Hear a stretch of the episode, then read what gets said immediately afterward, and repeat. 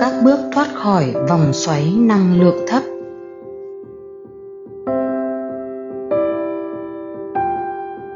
Một bạn. Được thầy hướng dẫn thì con hiểu rằng cảm xúc tiêu cực bắt nguồn từ kỳ vọng, và kỳ vọng này trái với các sự thật về nhân quả và vô thường. Nhưng con bị rơi vào tình trạng nếu con thực hành được thì cảm xúc tiêu cực của con giảm hẳn xuống và con cảm thấy rất hài lòng. Nhưng có những ngày con có quá nhiều cơn giận, quá nhiều vấn đề mà con thực hành mãi cũng không thấy tiến bộ gì, thì con thấy vô cùng chán nản. Con bắt đầu phán xét và thất vọng về bản thân mình.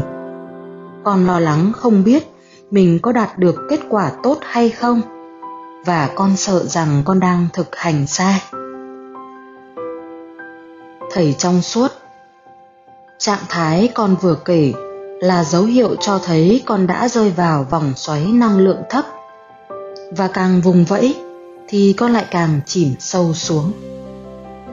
Khi con phán xét chính mình rằng tôi kém, tôi không thực hành được, phương pháp vô ích đối với tôi, thì con có làm gì hay tập gì, con cũng không hài lòng với bản thân mình.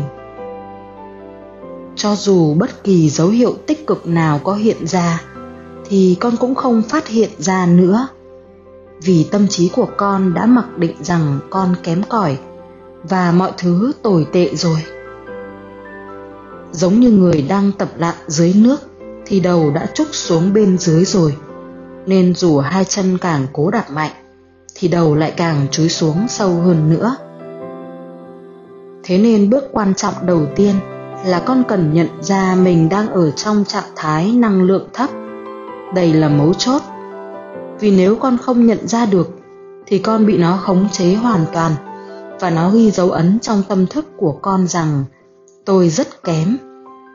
Lần sau, nếu con rơi vào trạng thái đó thì mình lại khẳng định rằng tôi lại kém lần hai. Và khi một chuỗi sự việc xảy ra như vậy thì con bắt đầu thực sự tuyệt vọng.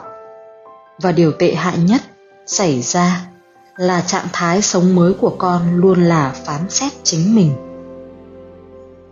Sau khi nhận ra rồi thì con nên dùng phương pháp nào phù hợp với mình, như là học cách biết ơn những điều may mắn mình đang có, nhận ra rằng việc kiểm soát kết quả thực hành của mình là trái với các sự thật tương đối và tuyệt đối.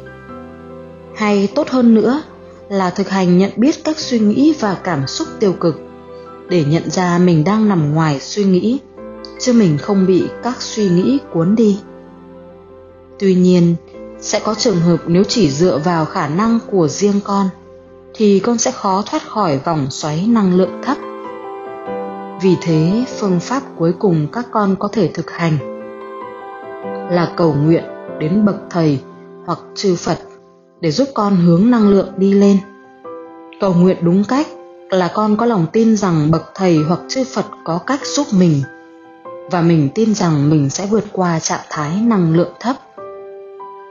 Song song với cầu nguyện thì con hiểu rằng mình không thể kiểm soát kết quả của việc cầu nguyện, vì nó do nhân quả chứ không phải theo mong muốn của mình. Và bước thứ ba cũng quan trọng không kém là con gieo các nhân lành, như là sự thực hành, cầu nguyện, làm những việc tốt cho bản thân và những người khác, thay vì lo lắng, ngồi sợ, không biết mình sẽ đi về đâu, hay mình có thực hành tốt hay không.